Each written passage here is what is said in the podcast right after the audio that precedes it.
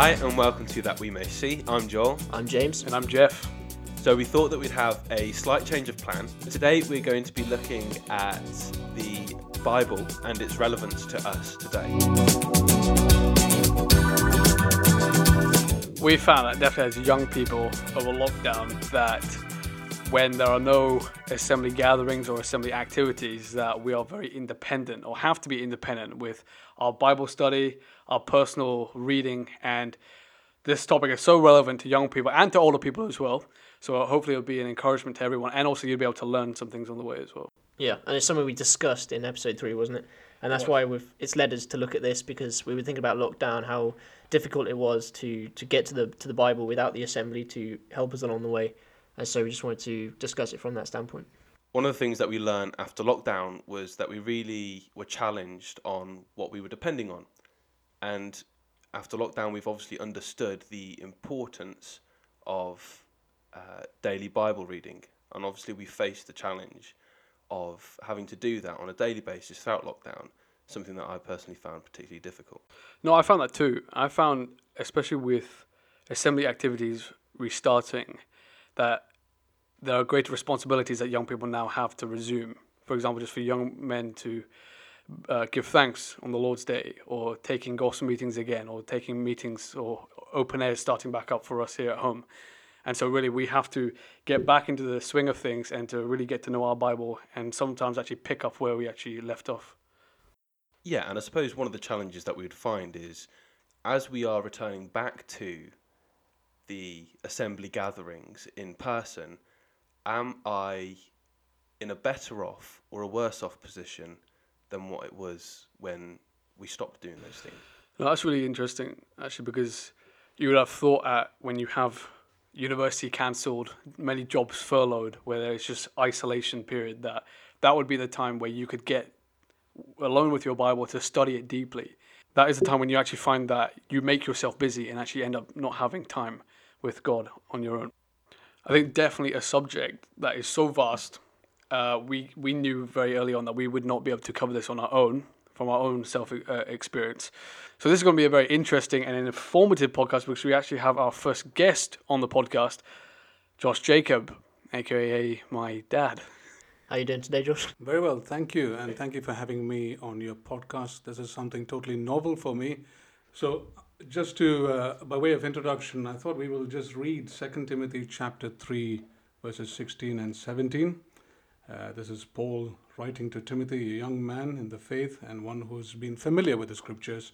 And it says, all scripture is given by inspiration of God and is profitable for doctrine, for reproof, for correction, for instruction in righteousness, that the man of God may be perfect, truly furnished unto all good works. Just to break the ice, on a lighter note, I heard recently someone say on the radio that during your lifetime, you would eat at least one hundred fifty cows and five thousand chickens and something like three hundred pigs in the form of bacon and ham. You'd consume something like twenty-six acres of vegetables and something like fifty acres of fruit in your lifetime. Now, you boys are young, and I've almost hit half a century. But the Word of God tells us, and these are the words of the Lord Jesus Christ, who said, man shall not live by bread alone, but by every word that proceeds from the mouth of God. So apart from eating, and that we've done a good bit of during this lockdown, and I've piled on the pounds, I think perhaps we need to just tuck in to the Word of God and spend significant time.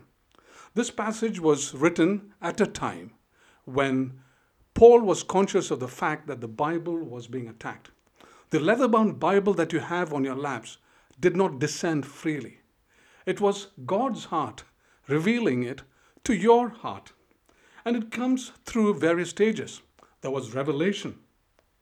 God reveals himself in various ways. He's not that blind celestial watchmaker that put the watch on the production line and then set it off in time and motion, totally oblivious of what is happening to man. God gave us his word, both the Old Testament and the New Testament, so that it is so applicable for us. And so not only do we have revelation, this passage that we read talks about inspiration of the scriptures, and we'll come to that as the talk goes on. It also talks about inscripturation, that was actually written down. Step number four, preservation. How did God preserve his word? Written by something like forty different people over a span of fifteen hundred years. It had to stand the test of time. The modernist here wants to consider that the word of God is defunct, of no use. The atheist has always denied the word of God. The cultists, they are persistently distorting the word of God. And the liberal theologian is trying to dissect it. But all scripture here is given by the inspiration of God and is profitable for doctrine. That means what is right. To rebuke us, to tell us what is not right. For correction, to help us get right. And for instruction in righteousness, and that is to stay right. No, I think that's really helpful actually for us as young people to know. Maybe when we're just growing up in a Christian family, we've just always had a Bible in our hands, Bible on a shelf, Bible read to us.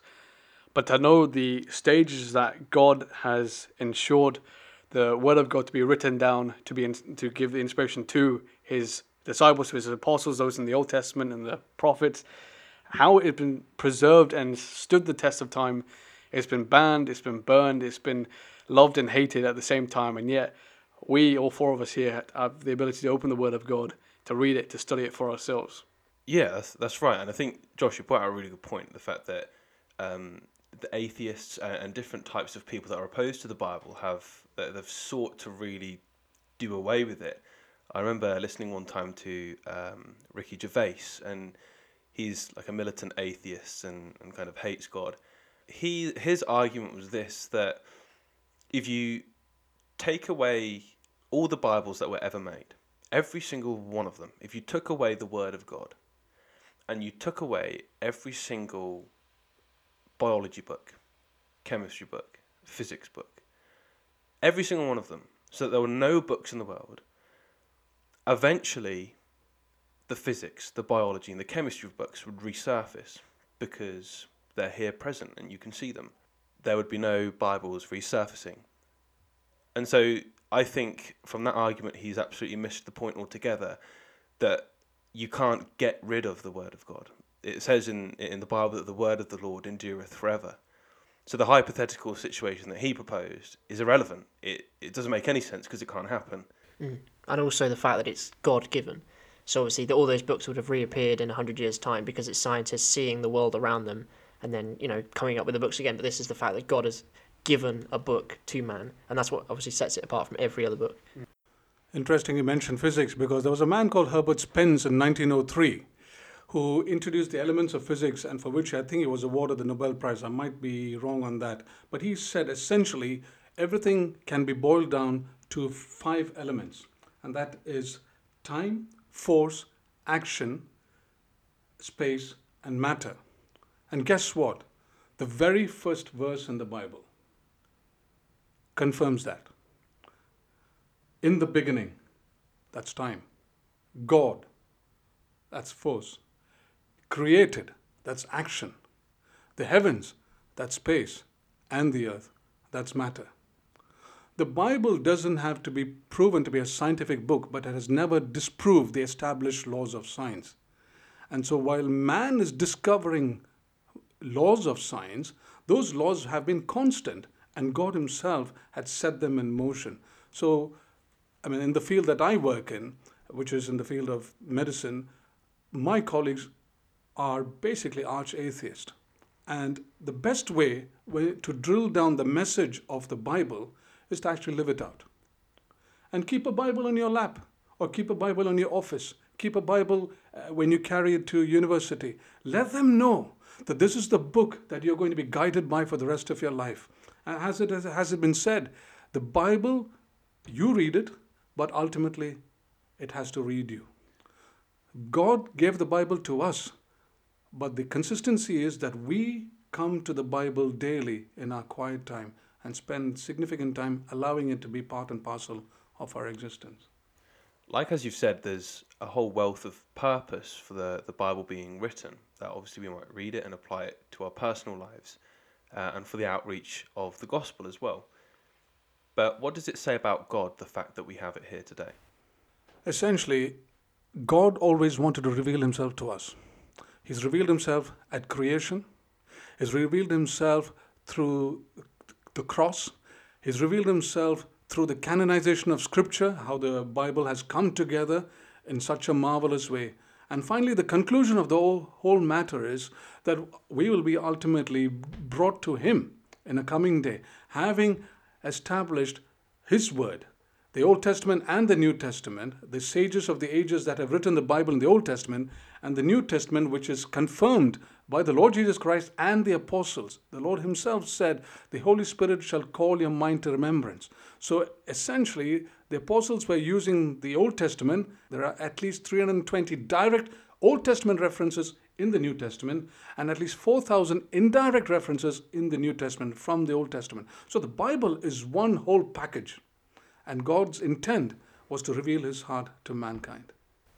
In light of that, then, one of my colleagues at work the other day uh, simply said to me that he had difficulty believing the truth of the Bible and the gospel message on the basis that the Bible was, quote, written two thousand years ago. It's two thousand years old. What would be a suitable response to that sort of thing?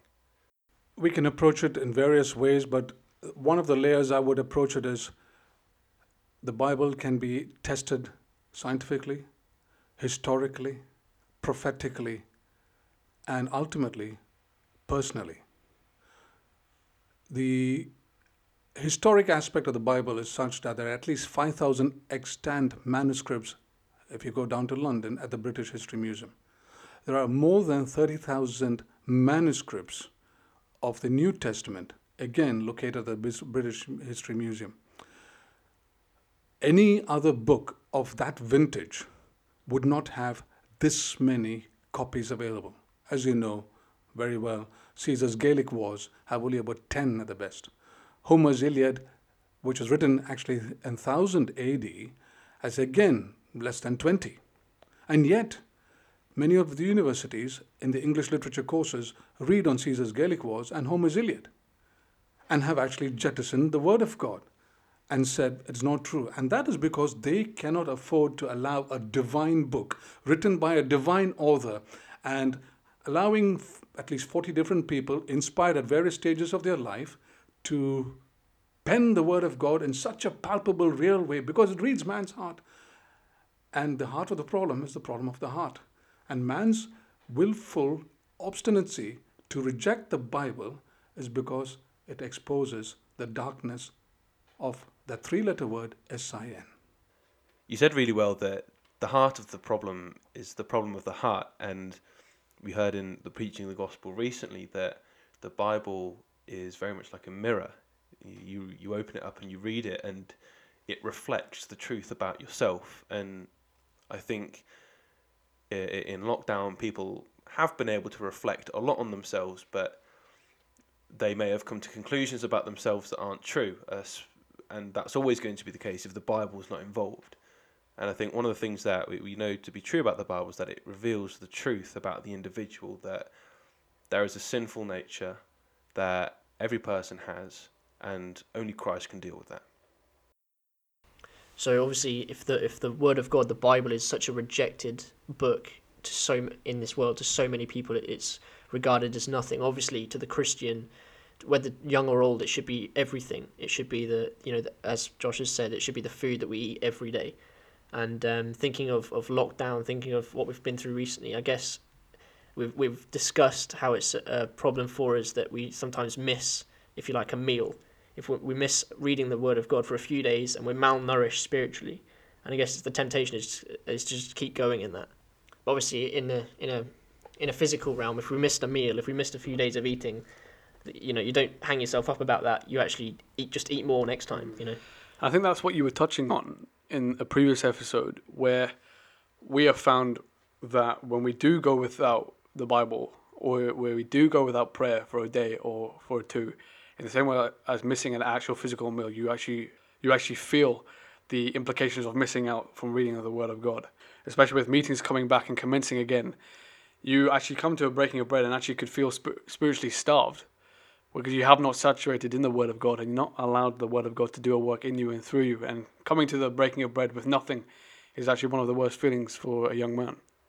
Mm, certainly. Uh, that's something that I've, to my shame, found during lockdown, that there has been at times neglect of, of the Word of God. And sadly, that sort of a thing can gather momentum.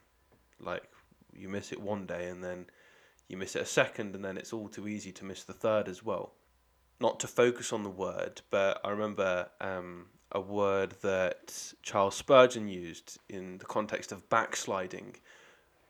Christians often view someone backsliding as committing this awful sin, and it's so public, it's shameful. But Charles Spurgeon brought out the truth that if you forget to have your reading on one day, that's it, you've backslidden. Like, that is a challenge to you. And that's something that I've obviously had to challenge myself and had to face during lockdown.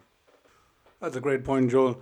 Um, it is very easy and tempting for young men, and I've been there, done that, so I can I can very much relate to the sentiments of young people, that we can read the Bible mechanically, theoretically, with a view that we are perhaps going to be helping in a Bible reading, and so you're searching for the tenses and the meaning and the Greek word and how it aligns with Scriptures, or perhaps for a gospel meeting, and so on and so forth. And ultimately, it is satisfying the flesh and being able to project ourselves in better light. But we know better, be not deceived, says Paul, God is not mocked. And I found it very helpful earlier on in my Christian life through a missionary who told me, if you can look at it as if this appointment that you have every day with God, when you get up in the morning, and if you don't do it, you've actually really let him down. There's no scriptural backing for this. But if you view it, and this is how I found myself to actually, when you get up in the morning, drop your knees by your bedside. First thing, before reading the Word of God, actually pray. It can take only five minutes. Prayer is very, very debilitating for us as a habit. Sometimes you find it so difficult to pray. But actually, if you prepare your heart in quietness just to pray for five minutes and ask the Lord, okay, I'm going to open your scriptures. It doesn't have to be an extensive reading, but enough to get some little morsel, handfuls of purpose, as says the Book of Ruth, for us to sustain ourselves to the, for the rest of the day. Because that world is a defiling world. And if we do not saturate ourselves with the Scriptures, we will come home defiled, feeling very much impure. And then we have to obviously sift through more and more of the Word of God to get past the defilement. So rather than reading it mechanically, if you can actually picture it in your own heart and soul and mind, that the Lord is waiting for me this morning. I can't keep him waiting. That will avoid us procrastinating and leaving the home unread and unprepared to face another day. You've made some like really good points there. Um, the last thing you said reminded me of, I can't, I wish I remembered who said it, but there is a God that is waiting for me to wake up in the morning. He's waiting for me to wake up, and he's eager for me to wake up and to, to see how I start the day. And I can only imagine the times I, I've disappointed him in that. But it's interesting also that you talk about how it is possible to read the Bible to, to satisfy the flesh. We need to read it with a pure heart uh, and with an open mind as well. One of the things that I've found in my experience is that I find it a lot harder to pray consistently than to read the Word consistently. And I think the reason is this, sadly, that it is possible to read the Word of God in the name of satisfying the flesh, but with private prayer, you can't. You can't, because it's just you and God, and he sees through it all. And that's something that I've found particularly challenging. No, I remember in a, a conference in, in Vista where the preacher was building up the messages on the secret Christian life. And he's at the outset, he was saying, I'm going to explain to you the secret to the Christian life. And at the end, he closed that the secret to the Christian life is the secret Christian life. And that's the things that we do in secret, and in particular prayer. The Christian can be characterized, or the health of a Christian is characterized by the health of his prayer life. And actually, what you were saying, Joel, about backsliding is really important, because if we could build up like a sensitivity to that, that actually I've backslidden at any occasion where I haven't moved forward. And when I'm not reading and when I'm not praying on a daily and a consistent basis, I'm actually not moving forward. I'm actually stagnant, if not moving back and retreating. So that is backsliding. And I found, especially at university, when you're full of people who, like we have said, actually hate the word of God, that we're tested even more, that we need to actively be pursuing our Bible and be pursuing to having a relationship with God. Oftentimes we think it's just that one way, for we are meant to have the relationship with God, but actually it's God also that wants to have a relationship with us, and we can view it in that way. If it's tempting in the morning when you're reading your Bible and praying to appeal to the flesh, how is it, Josh, did you have any advice on how it is that we can then steer away from that and make it about a relationship with God in the morning? I mean, I can only say on a personal level, after a certain age, you really you realize that you have various ministries and appointments to take, uh, in the sense to prepare. So it's very difficult to divorce one from the other. But I personally leave the morning exclusively for my quiet time with the Lord, and perhaps allocate another time the rest of the day for anything else. So, but as young men, I think you have little more time on your hands to be able to devote exclusively your Bible, a little notepad, and making personal notes on what you've recognized about the person of Christ, what the Holy Spirit is revealing to you, what you can filter and glean about the character of God, and then something more in a practical way. Wherewithal shall a young man cleanse his way, says the psalmist, by taking heed thereunto according to thy word. So that's not reading God's word. It's not getting the latest Bible software. It's not getting to going to the lexicon. It's actually just sticking to the scripture and heeding it rather than reading it. So just on a personal advice, nothing like a hard copy Bible rather than reading it from an electronic format, because it's very tempting to get that diluted with other things that might pop up in in, in between reading the Word of God. And so if you keep all electronic devices separate and confine, even if it's fifteen minutes, confine that exclusively as a divine appointment. It's his appointment. You wouldn't want to uh, violate your appointment with your dean of the university. How much more with the divine God himself? One thing that I heard uh, at a conference that is very much synonymous with what you've just said is that, I think it's a quote from Corrie ten Boom, but it's not a direct quote by any means, but she advised making appointments with God and sticking to them. While it is, while it's perfectly acceptable just to, off the cuff, pray to the Lord, actually setting times of the day um, to do that, that's also something that's very good as well.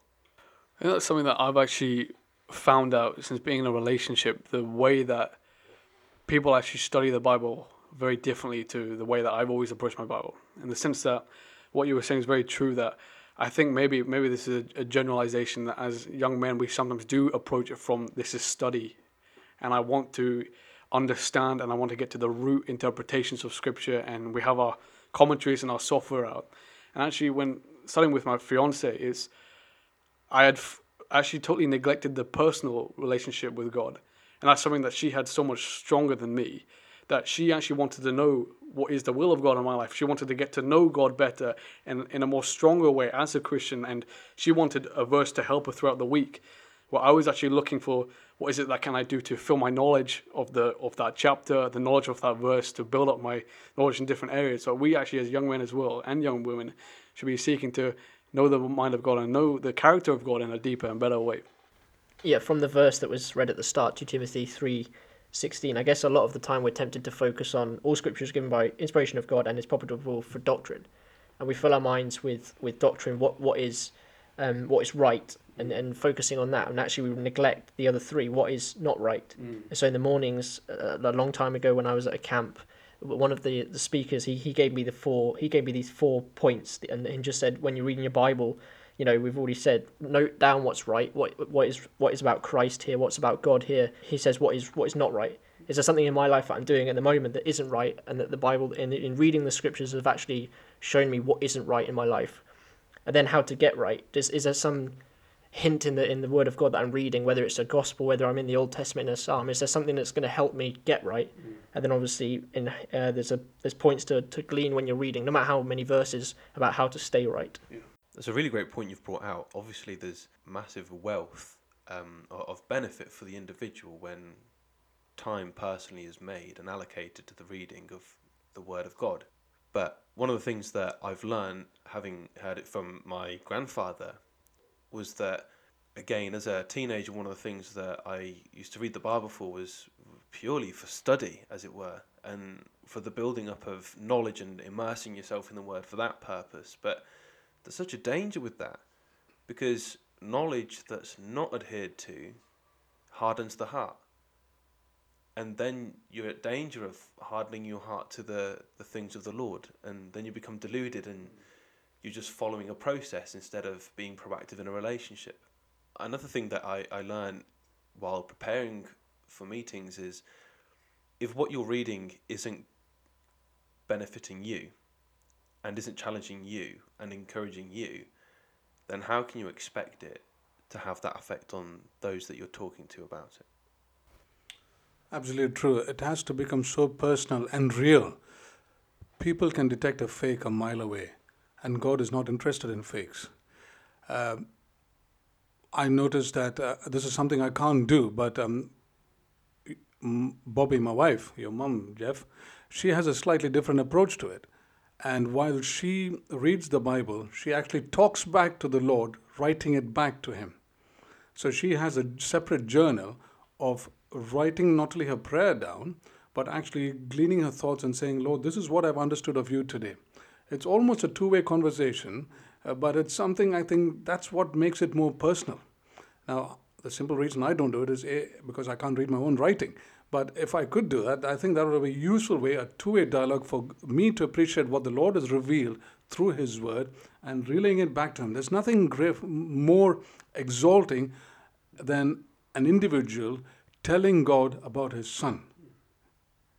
That's exactly what uh, we read in the Old Testament. Go tell my father of all my glory, talking about Joseph uh, to Jacob. That, that is something that I've learned so much from Mum. The, the way that she approaches her study and her prayer is direct conversation. And she'll have in her journal the, her prayers and the date that they were answered, and such is the relationship that, the, that she has with God, that she's gleaning so much from, from Him. And when she's praying, when you see her on, your, on her knees, praying out loud, in that way, having an actual conversation with Him. But what actually really interested me about this verse is just the first two words, it's all scripture.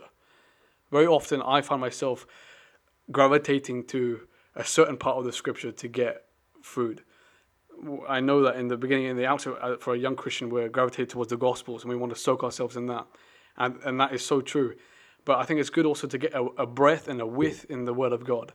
And so that was why, like, study plans and Bible study plans, when you're actually getting it from all sections of the Bible, you can actually have such a wealth of knowledge from all of it instead of gravitating to just one particular section.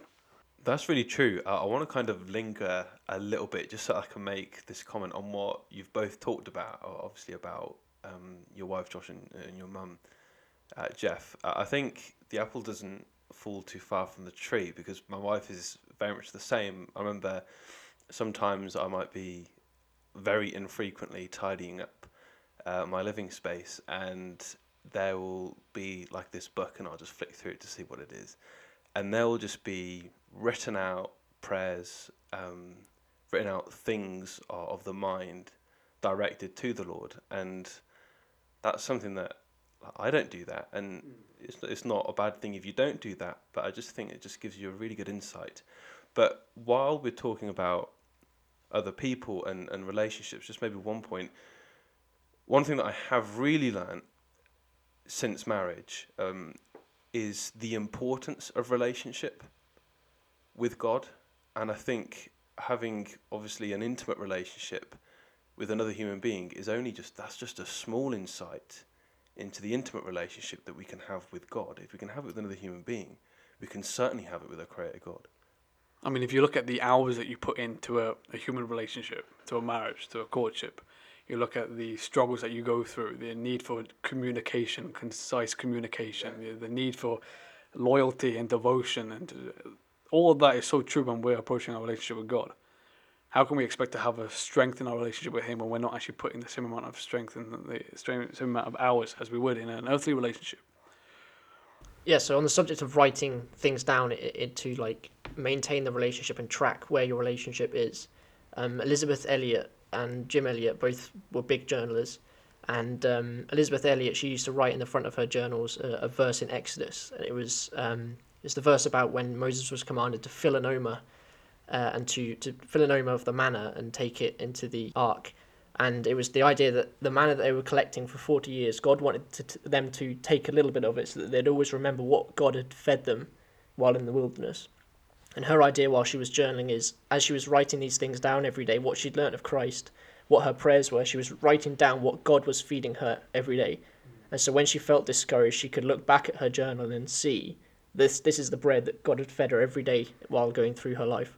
And the the benefit of writing things down, I know that Joel and Jeff aren't big on it, but in terms of writing it down, it's to, you can look back on it and see, actually, this is what God fed me on that day, and and, and track the relationship as, as you're going through. Interesting, you said about Jim Elliot. You know, there was a time when he was at Wheaton College before he went to the Auca Indians, where he actually slackened in his studies, and um, uh, his parents actually questioned him and said, you know, we've sent you to college to study. I think he was studying theology, but he said, his reply was, um, I'm earning a degree called A U G, approved unto God. So while his theology had diminished, uh, his study of the Word of God uh, intimately had taken an exponential rise. And so obviously that played a huge role in him going to the Auca Indians and ultimately laying his life down for the extension of the gospel. I mean, if you look back to the the manna and the picture of the manna, we see that which was sustaining and gave strength to the children of Israel. The instructions that was given to the children of Israel, that it was to be every morning, and it was for every man and every day. And so such is actually when we approach the Word of God, that which sustains us, such that which strengthens us, that same instruction applies to us. It is every man, every woman, every morning. I think if we could get into the habit of that as well, something that I've tried to force myself to do over lockdown, and every day to have a consistency in what we're we're reading and what we're feeding on. Because if you remember with the manna, they couldn't use yesterday's manna for tomorrow. It would go stale, it would go old. And we can't be relying on that which we've learned previously, that which we already know about God and this Word of God. We need to have something fresh and something new every single day. I think just on that note, the the use of manna, I think one of the things that was required of the children of Israel was their hunger. It was not something to be refused. They actually needed that. But I think one of the responsibilities that we have is that we need to understand that, one, that we need it, but we should have a hunger for the Word of God as well. I think what I want, one thing that I think is important is there are many things that can keep us from the Word of God. And I think one of the big things for me is my time. It's such an important thing that I've had to learn to manage. And Joel, you'll know this well with work and with married life, and Dad as well, leaving so early, coming back so home so late. How is it as we as Christians, and young Christians especially, can learn to manage our time, compartmentalize our day, so that we give the Word of God and God the predominant and preeminent time in our day? I think time management uh, is often used as an excuse. God knew very well that we only needed twenty-four hours in a day. And uh, we don't need to extend that time frame itself. It's basically how we allocate and, as you say, compartmentalize. I would suggest, on a practical note, actually taking the Bible with you and spending time, if you can't uh, afford the time at home, to actually take it to your university, to your place of work, and open the Word of God and read it. Actually, the people will be you'll be amazed how people will actually notice that and see that you're engrossed in it. On a personal note, people actually communicate through me uh, by leaving slips of um, paper in my Bible at, in my office, rather than sending me an email, because they know I might delete an email, but that Bible come, invariably get opened sometime during the day. So I think it's a huge testimony. It's a way of attracting other people to engage in a conversation. It's a definite conversation starter. Also, it can be a conversation stunter sometimes, where people actually keep away from you. But so what? You keep your testimony intact.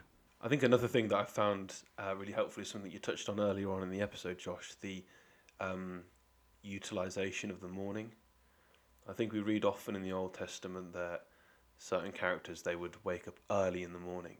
I mean, even if you look at the life of Christ, the number of times in the Gospels you hear early in the morning, or the time that he was alone in solitude. And I think that is such an important thing that, especially over lockdown, where we're not really leaving the house and we're with each other and our families all day, that there should be that one space that we can have to go on our own just to be alone with the Word of God. I think I remember another thing, whilst time can be a uh, thing that keeps us away from the Word of God, I remember really keenly a, a Bible reading where the preacher said that when he got his first study Bible, he wrote at the top of the Bible, the Bible that, that this book will keep me from sin, but sin will also keep me from this book. And that's also a really important thing for young people and for older people, that to know that the Word of God is there to correct us. It is there to, when we are straying, to guide us back in. And so I think that's an important thing, that sin actually will keep us from the book and from the Word of God. But we have to turn to God when we are in times like this so that it will redirect us and realign our path. So we've really covered a lot of ground here. And so I think as we come to a conclusion, we would obviously just reiterate that the Word of God is absolutely fundamental to our lives and is something that we should be pursuing on a daily basis, with the view that our relationship with the Lord might ever be growing. Mm-hmm. As soon as this is a conversation that could just go on and on, we want to continue this conversation in the another episode. So we want to thank you very much, Josh, for joining us and for your insights. Thank you. It's been a, it's been a joy to, to listen in, and so thank you very much for joining us. If you have any other questions or comments, please email us using the emails in the description. Until next time, thank you very much.